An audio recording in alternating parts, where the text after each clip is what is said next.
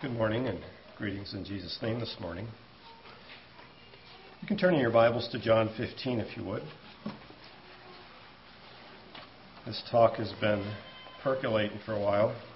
I came already prepared to give this two weeks ago, and then because of Pete being here, we gave him the honor, and uh, we're blessed by that. And then the way things turned out, Arvin was here last Sunday so I can't decide if this thing got better, if it's going to feel like leftovers, but uh, we're going to give it a shot here this morning. I entitled this talk, Directives on Becoming a Bountiful Branch. I'm just curious, how many of you at your house have grapes? All right, half of us maybe. How many of you consider yourselves vine dressers? All right. It's interesting. I don't either. My wife maybe is a bit more of a vine dresser than I am. Um, she watches videos on how to prune them and things like that. We we attempt every year to get a few grapes. However, if you'd have been a man in Palestine, um, you would probably be quite a bit more familiar with grapes, vineyards, and vine dressing than we are as a collective group here today. I'm going to read the first eight verses here and then we'll uh, maybe talk a bit more about that. I am the true vine, and my Father is the husbandman. Every branch in me that beareth not fruit, he taketh away, and every branch that beareth fruit, he purgeth it, that it may bring forth more fruit. Now ye are clean through the word which I have spoken unto you. Abide in me, and I in you, as the branch cannot bear fruit of itself except it abide in the vine. No more can ye except ye abide in me. I am the vine, ye are the branches. He that abideth in me, and I in him, the same bringeth forth much fruit. For without me ye can do nothing. If a man abide not in me, he is cast forth as a branch, and is withered, and men gather them, cast them into the fire, and they are burned. If ye abide in me, and my words abide in you, ye shall ask what ye will, and it shall be done unto you. Herein is my Father glorified, that ye bear much fruit so shall ye be my disciples. So, again, uh, let's just back up a minute and think about Palestine and vineyards for a little bit. If you remember with me, when Noah got off the boat that day, it says a few verses later that he became a vine dresser. He became a husbandman. So the, the idea of uh, vineyards has been around for a long, long time. Noah is the first one we know of.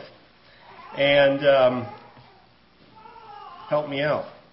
Remember the spies that came back from uh, spying out the land of Palestine before they moved in to take the land? Well, they decided not to.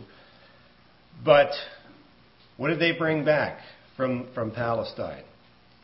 We all remember the grapes, don't we? Do you remember what else they brought back? Oh, they brought back stories for sure. Yeah. Pomegranates? Pomegranates, good. There was one other thing. It was figs. Figs and pomegranates and grapes. But we all remember the grapes and we struggle with the figs and the pomegranates because in our storybooks, we always see the two guys with the stick between them and they're kind of laying down in this huge bunch of grapes. It's, there's kind of a bow in the stick, if you remember. It's, it's, it's, it's made so we remember the grapes, okay? So the reason this is is the climate in Palestine was very conducive to growing grapes. Uh, it just was, and so this was this was something that people knew about. They knew about vineyards. Throughout the Old Testament, if you'll remember, um, vineyards are often referred to as symbols of peace, contentment, safety, plenty. I'm going to read you a couple verses that just bring that out in 1 Kings, it's talking about the uh, reign of Solomon. And here's, here's how that writer condenses Solomon's reign. He says, And Judah and Israel dwelt safely, every man under his vine and under his fig tree, from Dan to Beersheba, all the days of Solomon. All right, so it's interesting how that condenses that. And one of the things it mentions is vines and fig trees. Um, in Psalm 128, whenever the psalmist there is giving the analogy of a beautiful picture of a home, he talks about a wife being a fruitful vine by the side of the house and children like olive plants around the table. The prophet Micah in Micah 4, he uh, waxes prophetic and he gives um, a prophecy here that very much would sound like it's re- referring to the prophecy of the coming church age. And he says this He says, But they shall sit every man under his vine and under his fig tree, and none shall make them afraid, for the mouth of the Lord of hosts has spoken it. Again, this, this uh, reference to a vine. I'd like to give you just a little bit of uh, practical history on vineyards in, the, uh, in Bible times. Vineyards required a lot of care, a lot of constant and continued care, and the hillsides in the area were mentioned as desirable locations for these vineyards. They were less suitable for other forms of agriculture, so often the hills would have vineyards on them. Often vineyards would be surrounded by hedges or walls, and uh, this speaks about the value of the crop um, and the vulnerability of it to thieves and wild animals and whatever breaking in and, and uh, messing with the vineyard. And uh, if you were a real um, adamant vine dresser, you'd probably put up a tower or two in your vineyard too, uh, watchtowers to, to guard this, this vineyard. And uh, the real vine dressers and, and uh, husband, husbandmen of the day would uh, put a wine press uh, in his vineyard as well to take care of the, of the crop that he was going to harvest. And during the harvest season, the owner himself may build a hut in the vineyard and live there and just be there, just, just be around while this was taking place. Of course, um, there was work Branches had to be pruned. The pruned branches had to be gathered and burned. It's interesting that vines before Roman times did, were not grown on trellises. They were allowed to run along the, the, the, uh, the ground. And eventually, maybe they'd find a tree to climb up, and they'd grow up through the tree, kind of in tandem. And some writers uh, say that perhaps this is why the reference to sitting under your vine. Uh, your vine may have run up a tree, and, and uh, you, would, you would sit in the shade of this tree and vine. So the harvest of the grapes would take some place in uh, take place sometime in August or September. And while we don't exactly know what the average vineyard would have produced in, uh, in those days, uh, we do know that the harvest was quite important. And uh, if you remember with me, in Deuteronomy, if a man planted a vineyard and he had not eaten yet of that fruit, he was not required to fight in a war until that had happened, which is, uh, again, speaks of the value and the importance that was placed on vineyards. Once these grapes were harvested, some were eaten fresh. Others were dried into raisins, but much of it was pressed into wine, grape juice. A couple of laws in Old Testament times concerning vineyards. They could not be stripped completely of their grapes. The owners had to allow some gleanings for the poor and sojourners of the land, the fathers and the widow, the fatherless and the widows.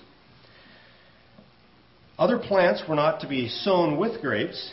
Um, Vineyards were mostly cultivated by owners, but they could be hired out to laborers or rented out to others, actually.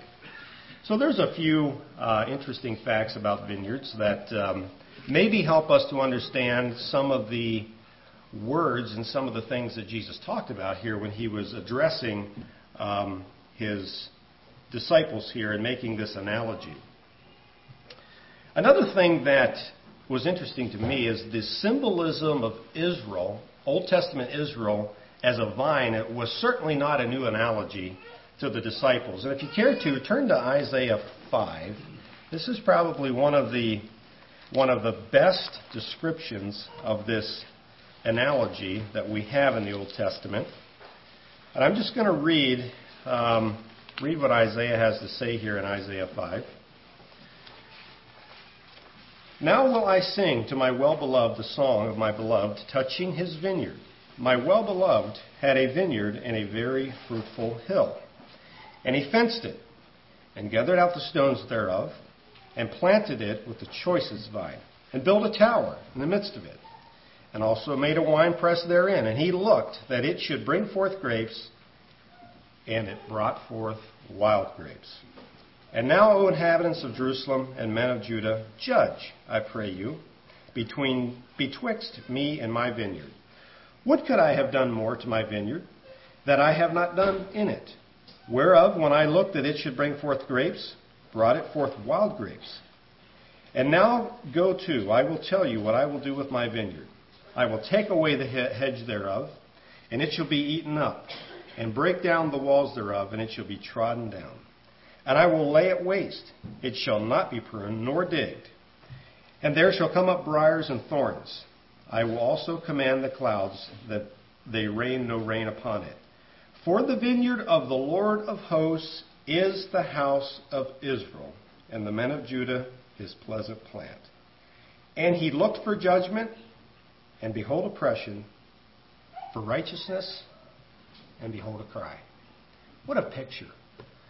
What a sad picture is painted here of this Old Testament vineyard that Christ had, uh, or that God had um, took so much time in, invested so much into, and got nothing. Virtually nothing. Jeremiah also speaks of the disappointment of this vine. He says, Yet I had planted thee a noble vine, wholly a right seed. How then art thou turned into a degenerate plant of a strange vine unto me? And the prophet Hosea also speaks of it. Israel is an empty vine. He bringeth forth fruit unto himself, or according to the multitude of his fruit, he hath increased the altars. According to the goodness of his land, they have made goodly images. So here we have it. We have this analogy of Israel being this vine, and this vine was one worthless vine. The thing either did not bring forth fruit, or it brought forth the wrong fruit, or if the fruit was brought forth, it was used upon the branches themselves. So the disciples understood this analogy of a vine. I want to just point out one more thing before we go into our text here and look at that a little closer. I was reading through the latter chapters of Genesis re- recently, and this stood out to me. In Genesis 49, whenever Jacob is pronouncing the blessings on his sons, this is what he had to say about Judah. He said, The scepter shall not depart from Judah, nor a lawgiver from between his feet unto, until Shiloh come, and unto him shall the gathering of the people be. Now, here's what I want to I want to uh, focus on. Of course, we know he's he's referring to the coming of Christ here. He says, binding his foal unto the vine, and his ass's colt unto the choice vine, he washed his garments in wine, and his clothes in the blood of grapes. His eyes shall be red with wine, and his teeth white with milk. That's, that struck me because the word picture you're getting here is we have this, this product, this vineyard, and, and the product of the vineyard, the, the wine and so on, this valuable asset is talked of as being something that's in very much abundance. And something that people are enjoying so much, they're tying their colts and their horses to the vine, and they're literally washing their clothes in the wine. Okay? There's so much of this abundant product. I think it fits very well in the context of Christ. Um, being this vine, being this, this product that there's so much potential and so much of it. It's also interesting in Isaiah 55, again, very, very familiar verse, but it says, Ho, everyone that thirsteth, comes to the waters, and he that hath no money, come ye, buy and eat. Yea, come buy wine and milk, without money and without price. Again, in the context of a prophecy of Christ's coming, coming kingdom, he speaks of expensive wine as something that is easily acquired and available to all. Now, just a side note, this maybe doesn't matter, Warren, but uh, milk is also mentioned in those two things, so maybe that's uh, maybe there's something to be said for that too, huh? All right, so we're maybe not vine dressers, but we know something about milk. All right, so much for that. Let's look a little bit now directly at our um, passage here. And I'd like to look at the synergism between the vine and the branches and the husbandman.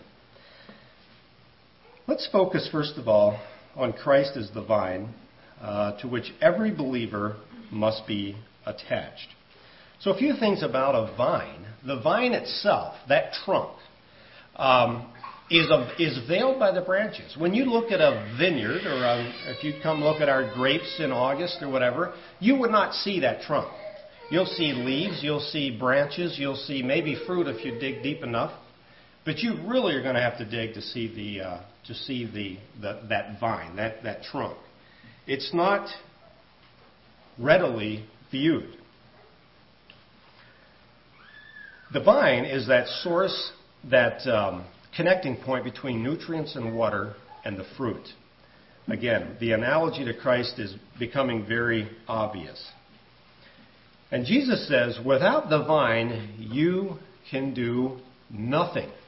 He says, nothing. Um, he doesn't say you will do very little, you won't accomplish much. He says, you will do nothing.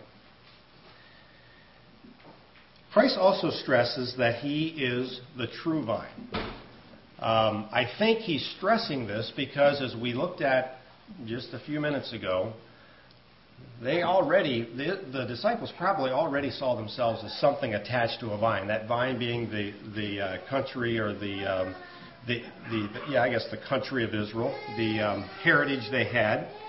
But he said, "I want to talk to you now about the true vine." He said, "That's a vine, but I want to talk to you about the true one now." John, in his book, if you remember with me, is often, re- often referring to something that's true. He talks about true light, he talks about true bread, true worshippers. Now he's talking about a true vine. Something that's authentic and real. Something that you don't have to question the authenticity of. We like things that are authentic. At least I, I think we do. I do. Um, but generally speaking, authentic things um, cost just a little bit more. And uh, they don't come for nothing. Um, whenever we got married, uh, we decided we needed a dining room table, like most people do. And um, of course, seemed like we were buying an awful lot of stuff at that time. So we went to the German Baptist man that was making dining room tables, and he said, Well, you can get one that's made out of real wood, or you can get one that's made out of what ended up being glued together sawdust but we'll put a veneer on that and it'll look pretty nice.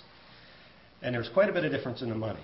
So guess what I went with? I figured let's save some money and we'll go with the glued together sawdust. Well, that worked pretty well for long many years. But recently, our dining room table is starting to have a few problems that if we would have had an authentic table, we wouldn't be dealing with. And screws are coming loose, and and and the man of the household is uh, desperately under the dining room table making repairs as the company's coming down the road sometimes. And uh, it seems like I find these things out at the last minute. But anyway, um, I doubt I'll be passing that on to my to my um, grandchildren. I just don't think my grandchildren would be interested in that thing. Whereas my brother recently got my grandmother's dining room table, and I think he has a pretty good chance of handing that off to his grandchildren. It's authentic, my friends. It's made of wood. Thing's going to be around for a while. All right? The, Jesus saying here, I am authentic. If you want to get from here to there and be able to pass it on to your grandchildren, this is where it's at. Just by implication, Jesus is implying that if we want to find other vines to tap into, they're there. People need something to identify with and to tap into. And you know, along with me, that people will find that in just about anything and everything. About every four years, we're reminded how much political parties mean to people. People identify with political parties. If you will remember, maybe some of you know this, but um, one of the upper echelons of uh, of Nixon's administration said that he would rather drive over his grandmother, or if he had to, he would drive over his grandmother to get Nixon elected. He was a Nixon man. He also went to jail for Nixon. He was uh, he was part of the uh, of the um, Watergate scandal. Just a just an illustration of how tapped into that particular vine he was. Paul had to admonish the folks at Corinth that they were tapped into the wrong vine too. He said, You guys are saying that one of you are of Paul, the other ones of you are of Apollos. He said, You have it all wrong. He said, We are both of Christ. What you're trying to do is tap into a branch. You need to tap into the vine. Folks, take a lesson.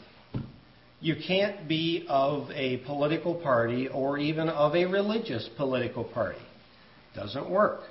Do not put your stock or try to tap your lifeblood out of a person or an organization for your identity. Jesus says in John 10, very familiar verse, he says, I am come that you may have life and that you may have it more abundantly.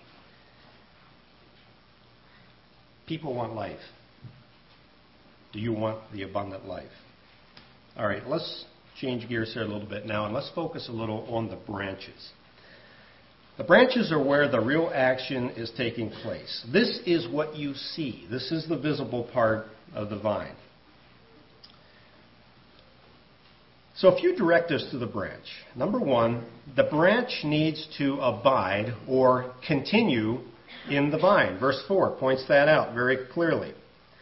That we need to abide or continue. That word means continue in the vine. This word abide comes out over and over and over again in this particular set of verses. If we back up to uh, um, verse 23 in chapter 14, it says, If you love me, you will keep my words. And then in 24, he says, Which are really God's. And it says, We, or Jesus and the, and the Father as one, will come and we will make our abode with that person. So, in other words, here he's talking about, uh, he's using that word abide in a different form. He's talking about him abiding in us, okay? Now in chapter 15, he's talking about us abiding in him. All right? So now let's look at this. In verse 5, he talks about it again. He says, He that abideth in me and I in him. He's bringing this out again. In verse 7, he says, If you abide in me and my words abide in you, again, that synergism, uh, it goes both ways. Verse 10, If you keep my commandments, you shall abide in my love. If there's one thing that Christ is being clear is that um, a way that the world would distinguish between his followers and everybody else would be a loyalty to the word that had been given and that he would continue to give to them. So the whole thing of abiding means to stay. Stay put. Stay the course. Just stay there. If somebody would ask you where your abode is, you would say, well, it's wherever it is. Uh, for some of us, it's in Dodge Center or Claremont or wherever you all live. Um, in other words, that's where you're hanging out. That's where I'm most likely to find you, at least most of us, at certain hours of the day. That's our abode. We stay there. We're not going anywhere. Um, that's where we live. Jesus is calling for us to take up residency in the vine. That's basically what he's saying. There are several reasons that a branch could choose not to abide in the vine. And here's where some of the analogy breaks down because a branch out here on a, on a grape harbor somewhere doesn't just decide one day, oh, I'm just going to leave. I mean, it isn't quite that easy. But we, we have that choice. As branches, we can make that choice. So, what are some of the things that could make a branch choose not to abide in the vine or, or, or cause us not to want to continue to abide in Jesus? Well, a couple things I, I thought of. We are people that are affected by our surroundings and the people around us. We are people that like to be kind of like everyone else. So if we see everybody else is doing a thing or jumping ship, there's a temptation for us to do that too. Second Timothy, Paul warns Timothy, he says, But evil men and seducers shall wax worse and worse, deceiving and being deceived. So look out, Timothy. Make sure you're not deceived because there's going to be a real temptation for you to do that. Because you're going to look around and everybody else is being deceived, and you're going to say, Well, maybe they're right. You know, maybe I'll, uh, maybe I'll be deceived too, or maybe you'll cave into that deception. Probably most of us think that we, we're made of more stellar stuff than that, and I hope we are. But let's not kid ourselves. We are people that are prone to look around at other people and begin to measure and mark by what everybody else is doing. I'll give you an illustration I recently heard that brings this out so well. So there was a, a, a little study done uh, by, by, I think it was at a college somewhere. I can't remember the details. But, but in essence, what they were trying to prove is that we as people will eventually acquiesce and do what everybody else does. All right? So they had 10 people. One didn't know what was going on in the study, nine did. All right? So we have one guinea pig, the other nine knows what's happening. They're plants.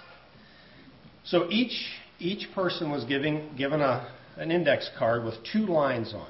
So they, I guess we don't, we do here. So that the index card had, had two lines, had a long line, and it had a, a line that was a little shorter. So the exercise was very easy. It was uh, vote which line is longest. Now, here's the catch. The, ten, the nine plants were told before, vote for this one. Vote for the short one. So, first time around, everybody votes. Ten people, for nine out of the ten, come back saying the short line is long. And one person, the one that didn't know what was going on, said the long line's long. All right. All right, let's do it again. We're going to vote again. Ten cards passed out. Ten lines again, or 20 lines, but same scenario. Again, you get the picture. Came back. We have 10 that vote, or 9 that vote for the short line, says that's the longest. The one guy says, no, no, it's the other one. Here's the deal. After three or four tries, you know, runs of this, the guy that didn't know what was going on started voting for the short line. Even though he jolly well knew that that line was shorter, he became influenced and he, he began to just, I, I don't know what, think to himself, well, maybe I'm not quite seeing things right. Maybe, you know, maybe the, the, you know, maybe the difference is as much as I think or whatever. But 75% after three or four rounds, um, that guy was voting wrong. Even though he knew it was wrong, he was voting wrong just to fit in with everybody else. It just proves the point that we are made to want to be like everyone else. We just really are. All right. So the question is how affected am I by people around me, other branches, or am I tapped into the vine? All right, another reason we may be tempted to jump ship. Because of the patience of God and his unwillingness for people to perish, there appears to be no immediate repercussion for not abiding. The wise man in Ecclesiastes said it this way He says, Because the sentence of an evil work is not executed speedily, Therefore, the heart of the sons of men is fully set in them to do evil. All right, reason number three. We are people that become easily distracted, discouraged, and disinterested in any cause. All right? We just really are. So a fire that is initially kindled, you know, we we decide to join Christ's kingdom and we're going to do what Christ wants us to do. But 20 years, 30 years, 40 years later, is that fire still there? Is it still stoked? Is it still bright? Are we still excited about it? Hopefully we are, but let's be honest enough to say that we, we could lose that initial flame. Demas did. We know that. We know Demas was a man that initially served the Lord well, apparently. But it said that he loved this present world and he lost that flame. Just a, uh, another illustration. Uh, a few months ago, my brother said to me, he said, um, so I was talking to, and he named my brother in law. He said, My brother in law asked me if you still graze cows up there. He said, Well, sure, Dwight still does that. Why do you ask? He said, Well, he doesn't talk about it anymore. Well, that was telling because initially when I made that switch, it was a new, exciting thing to me, and so it was it was something I talked about. Well, it's just old hat now, and so I don't talk about it anymore. See, so I, I, don't know. I think my flame is still there for that. But, you know, it's just one of those things. We, we lose interest in things. Jesus is saying, endure to the end. He said that at one point. He said, the person that endures to the end is the one that will be saved. And so I'd like to encourage us. Let's be excited. Barnabas um, instructed the Christians at Antioch, whenever he heard about these people in Antioch that had joined the, the church, It said he went there and he exhorted them that with purpose of heart they would cleave to the Lord. And I'd like to encourage us to do that. Let's, let's continue with purpose of heart. All right, another directive here that I have for us as branches. We must bear fruit. It's very, very clear in verse 16. Um, verse 2 says, Every, and, and notice it doesn't say most, every one that does not bear fruit, every branch that does not bear fruit, he takes away. I think this should be a solemn warning to us that we could be attached to the vine and not bearing fruit. And we better wake up if that's the case, because we will be taken away. It seems that there is a responsibility somewhere on the part of the branch to make sure that there is some fruit being yielded from that branch. It appears that the religious leaders of John the Baptist in Jesus' day had this issue of being plugged into what they thought was the, the vine, but they yielded no fruit. And John had some scathing words for these people. He calls them a generation of vipers, and he says, Bring forth therefore fruits worthy of repentance. And say not within yourselves, We have Abraham to our father. For I say unto you that God is able of these stones to raise up children unto Abraham. And now also the axe is laid to the root of the tree. Every tree, therefore, which bringeth not forth good fruit is hewn down and cast into the fire. These people were putting all their stock in the fact that they thought they were part of the right group. And John makes it quite clear that they needed something a little bit more. The fruit just was not there. And as much as I am not one that likes to be a heritage basher, we do well to sit up and think about that. We really do. Think about this. A branch can look good. These people did. These, evidently, these people that came to John did look good. But there was no fruit, and it made them worthless. I had a cow last year, a heifer actually, that I was going to calve in. And I commented several times to my wife how nice this cow looked. I couldn't wait to, to freshen in this heifer. Beautiful thing. That cow disappointed me so badly. Came in, mastitis. I forget, she had a number of issues. But the fact of the matter was, it didn't matter how pretty she was, she was not going to yield milk. It wasn't going to happen. So did I keep that cow around because it was just a beautiful cow? I didn't. It went down the road. It yielded no fruit. You need fruit. That's what God's looking for. Let's take a lesson.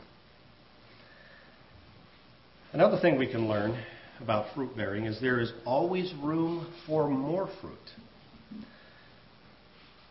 It talks about in verse 2 that if a branch is bearing fruit, the husbandman is going to purge it so it will bring forth more fruit. It seems like the husbandman here is wanting his vineyard to yield to the max. This is nothing new. Um, farmers today still want their fields to produce to the max. Uh, we will go to great lengths to squeak out every bushel to the acre we possibly can, or every ton of hay, or whatever it, will, it could be. We'll do that, and we'll do what it takes to get that. The idea of purging here um, carries with it, we understand the, the pruning process. But if you look up the word purge, it also has the word or the idea of cleansing, which makes the verse 3 fit in very nicely with this. Now you are clean, or now you are purged through the word that I have spoken unto you. I'm glad you're here this morning. The very fact that you're here indicates to me that you've come for a little pruning. Uh, you've opened yourself up for a little purging little cleansing through the Word. And we have been in the process of doing that since about uh, almost two hours ago. We started doing that. We started uh, purging ourselves. So I applaud us for that. Um, Jesus in the parable, parable of the sower was very explicit about some things that need pruning. Um, he talks about people that get choked up with cares and riches and pleasure of, the, of life, and bring no fruit to perfection. The Hebrew writer also brings out that pruning isn't exactly fun. He said, uh, No chastening for the present seems joyous, but grievous actually. But nevertheless, afterward it yieldeth the peaceable fruits of righteousness to those that are exercised thereby. All right, another thing I want to point out here the branch will not bear fruit of itself. Do you and I ever try to conjure up our own fruit? Is that ever a temptation? Do you know of anybody that's maybe tried to do that? Jesus talked about those people. He said, if you're a person that lends, but you lend because you want to be lent back to, that's not really the fruit I'm looking for. You lend and hope for nothing again. You give expecting nothing in return. You invite people for supper that won't invite you for supper. No, that's fruit. He said, that's the fruit I'm looking for. Every other motive that we conjure up to somewhat bring forth some counterfeit fruit, perhaps, is nothing but a pitiful show of philanthropy. It really is. Let's make sure that we are bearing fruit that is worthy of being uh, tapped to the vine. It's very interesting that Jesus, again, I want to just talk about this thing. He says, Without me, you can do nothing. Um, sometimes in our endeavors, we say, well, you know, if we're going to run a mission, we're, we're going to need personnel, maybe educated personnel. We're going to need some money to do this thing. Uh, we're going to need maybe this, that, or the other thing. But Jesus says, really, you need me. When he sent his missionaries out, he said, don't take anything with you. You just go spread the good news. Now, there's, there's a part of me, because I guess I'm an American, that says, well, you know, I gotta, I gotta I, got to say that that's maybe a little over the top. It wouldn't be really wise to do something like that. But I want us to, to, to take a lesson. Let's make sure that as we're exercising ourselves for Christ, that we are not doing, we are not looking at all the peripherals and forgetting the focus, which is Jesus. All right, another thing on fruit bearing. and this is maybe a little aside and maybe not spoken to directly here in this passage, but we kind of pick up on the analogy that we read of in the Old Testament. And that is where you, you have this picture of this man sitting under his vine. All right? That man did not plant that vine just to go out and hang out in the shade. It's not what he put it there for. He, he put it there to, to collect some grapes and eventually have some wine. But in the meantime, he did hang out underneath his vine. He, he sat in its shade. So I'd like to make this point. While fruit bearing is the number one job of the vine, or the branch, I should say, there is the side benefit of the beauty, the aesthetics, and the attraction of that particular branch. I'd like to just build on this a little bit. Think about, you know, we're, again, we're not people with vineyards, but, but think about this a little bit we, in this country, we plant windbreaks. And we plant windbreaks to break the wind. It's, it's nice to have a windbreak to the north and even to the south around here. And the west, and some people do it on all four sides. But it's nice because when it starts blowing like mad, you don't feel it. And we like that. But there's another thing. You talk to anybody that, that sells trees, and they're going to talk you into planting a grove for a windbreak. You know what they'll instantly say?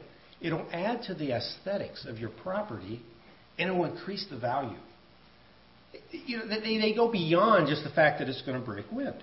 All right? No different here.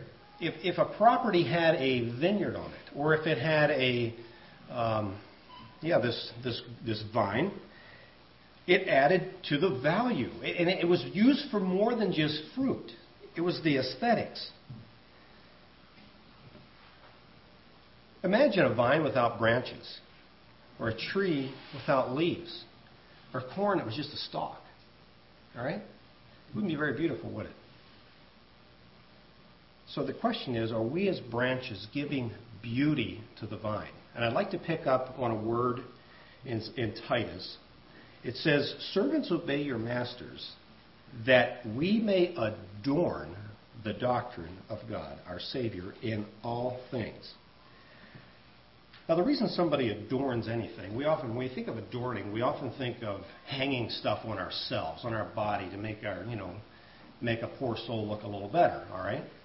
And we kind of frown on that a bit, but we, we understand adorning. Uh, think about our houses. Uh, what if we just had basic utility houses? No mottos, no, you know, just a light bulb into the, into the, you know, the, the ceiling.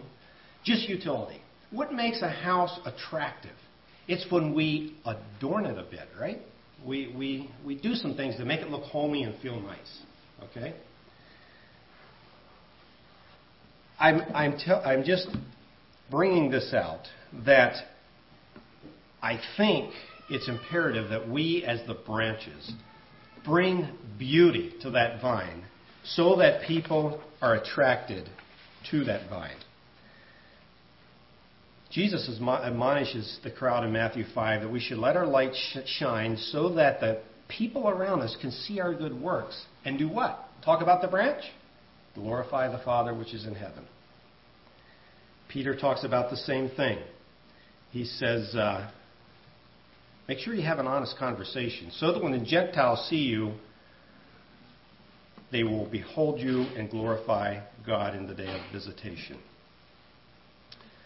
Along number three last summer, if you would have traveled number three, my road, you would have noticed that there was a cornfield on the east side of the road that was pretty unsightly. I never did figure out what happened in that particular cornfield, but there was great big waves of dead corn in that cornfield. Very unsightly. What percentage of that cornfield was dead?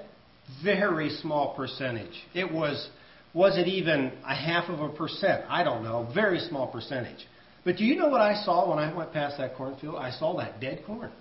I couldn't focus on the rest of the 200 acres that looked beautiful. I just saw that dead corn. My challenge to you is this. I don't think it's probably any different with the vineyard. And let's bring it back to our, our subject.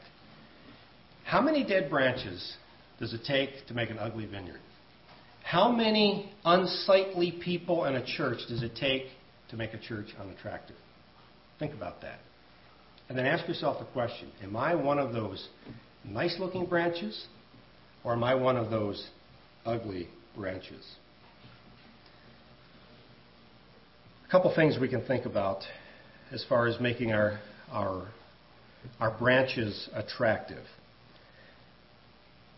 Am I a pleasant person? Do people like to be around me?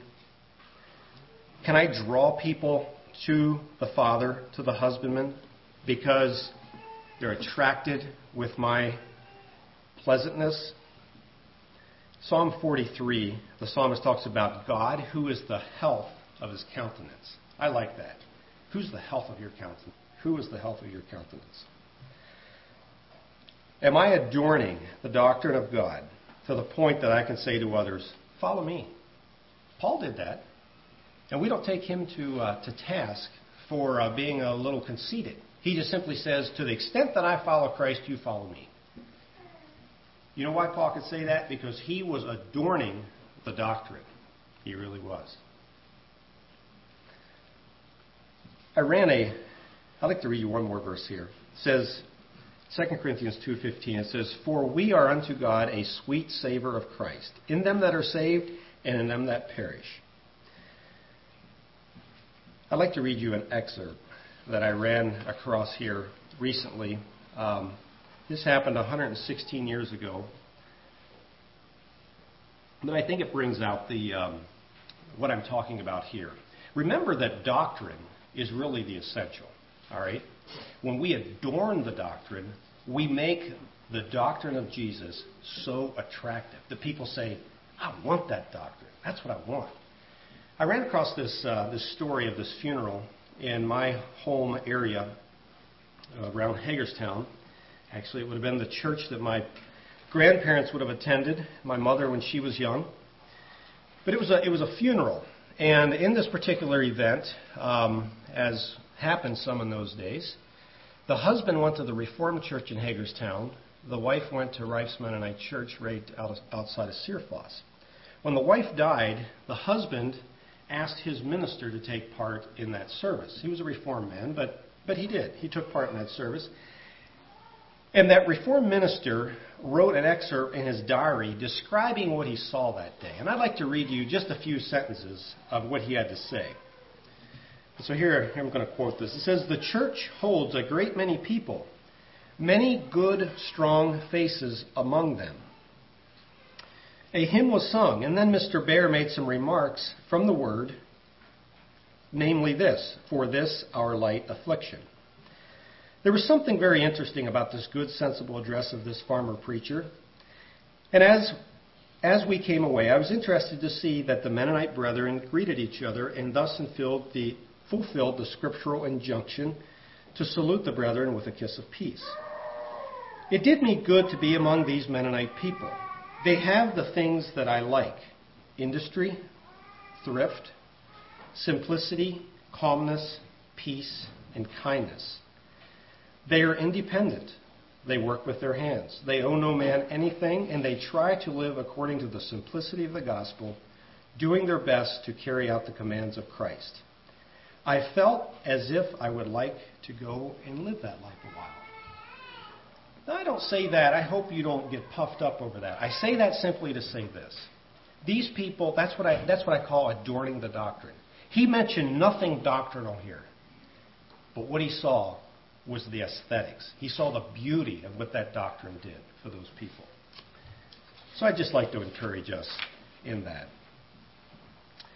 Lastly, I'd just like to uh, focus yet another directive for us as branches. The branch and its produce and benefits belong exclusively to the husbandman. Any farmer through the ages, I'm sure, always wanted his fields to produce to the max. But in verse 8, it says, Herein is my Father glorified, that you bear much fruit. So shall you be my disciples. The glory went to the Father. When a farmer grows a good crop, the glory doesn't go to the field. The glory goes to the farmer, does it not? Think about Job. Job was God's field. But who did Job honor? It was God. When it was all said and done, who got the glory? It was, it was God. Job was one of those one of those fields of God that God was not ashamed to go out and stake a little sign beside it and says, "Hey, you know, this is DeKalb, whatever it is." You know, we see these signs in late summer. That's essentially what God did with Job. So the lesson is, let's honor our husbandmen with our fruit. The New Testament Christians were always um, very um, sure to do this. If you remember with me, Paul and Barnabas at Lystra, when the people were going to heal, or I'm sorry, worship them for healing the lame man, uh, they said, Don't do that. We're people just like you. Don't do that. When Cornelius tried to worship Peter, again, Peter's like, Don't do that. You worship God. Another thing it is completely up to the farmer what measure he wants to take to make that branch bear and not the business of other branches. It says in verse 2 that he purges the branches so they bring forth more fruit. But it does not tell us where the starting point of that was. How much fruit was that branch bearing to start with? I don't know the answer. But the point is, it seems like there's constant purging so the fruit increases. No matter if you feel you're already maxed out, I'm pretty sure there's probably room for more fruit. And so allow the, the Father to purge us so that we can bear more. Peter had a little struggle with this. If you remember his conversation with Jesus at one point, uh, Jesus was telling him that, um, you know, there's going to be a time come whenever people are going to do to you things that you, it's kind of against your will. He says, When you get old, they're going to stretch out your hands, another will gird thee, and carry thou where thou wouldest not. And it says this, I don't know what Peter's reaction was, but we do know what he said. He said, he turned around and he looked at another disciple and he said, Hey, what about this man? Jesus said, That's none of your business, Peter. What I do with him is absolutely none of your business. He said, If I will that he tarry till I come, what is that to thee? Follow thou me. Let's take the lesson. Don't worry about what the branch beside you is yielding. You just submit to the purging of the Father. Let Him purge you, and you continue to bring forth more fruit. All right. Another observation. The fruit produced should benefit the husbandman as far into the future as he jolly well chooses.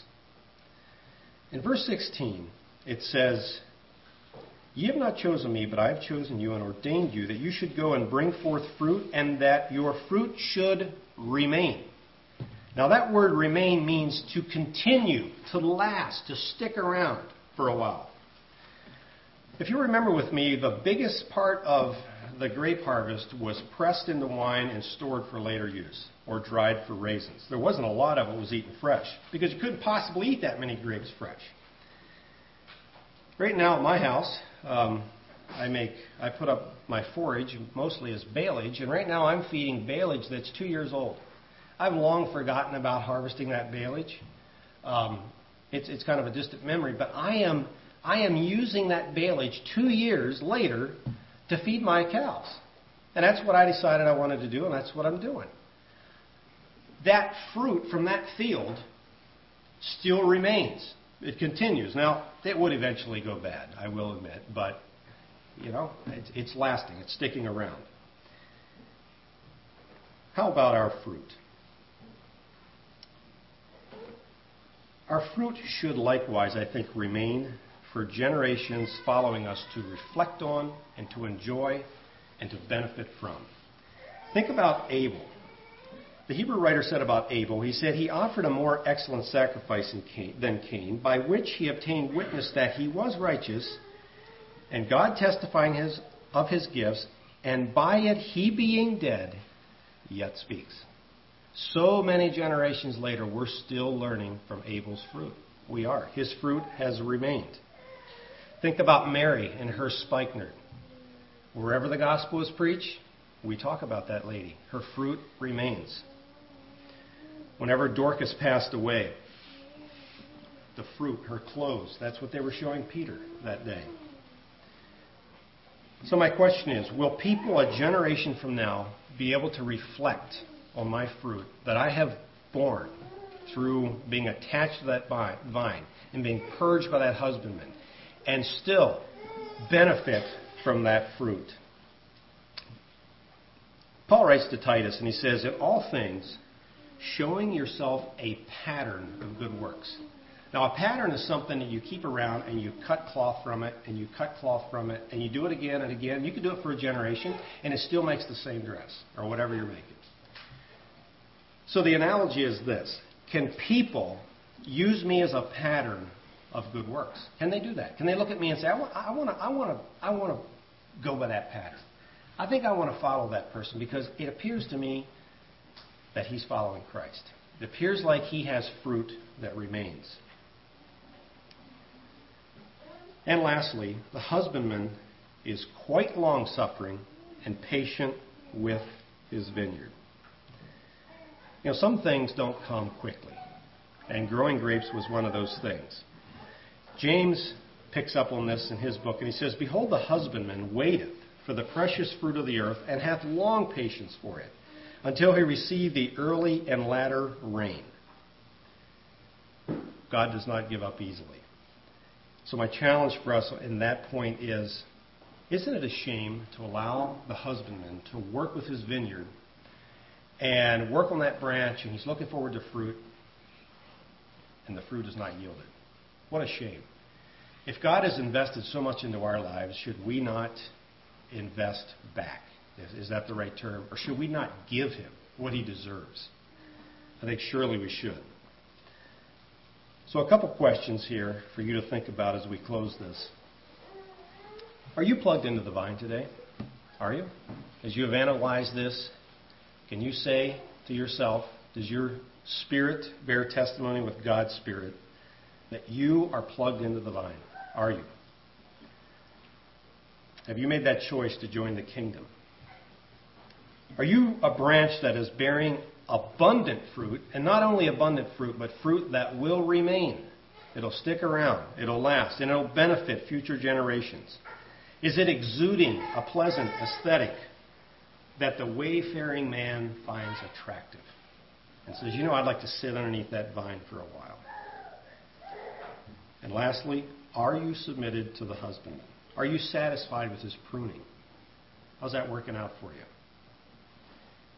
If you can answer yes to those questions, continue. If the answer is something other than that, figure it out. And God will help you to do that.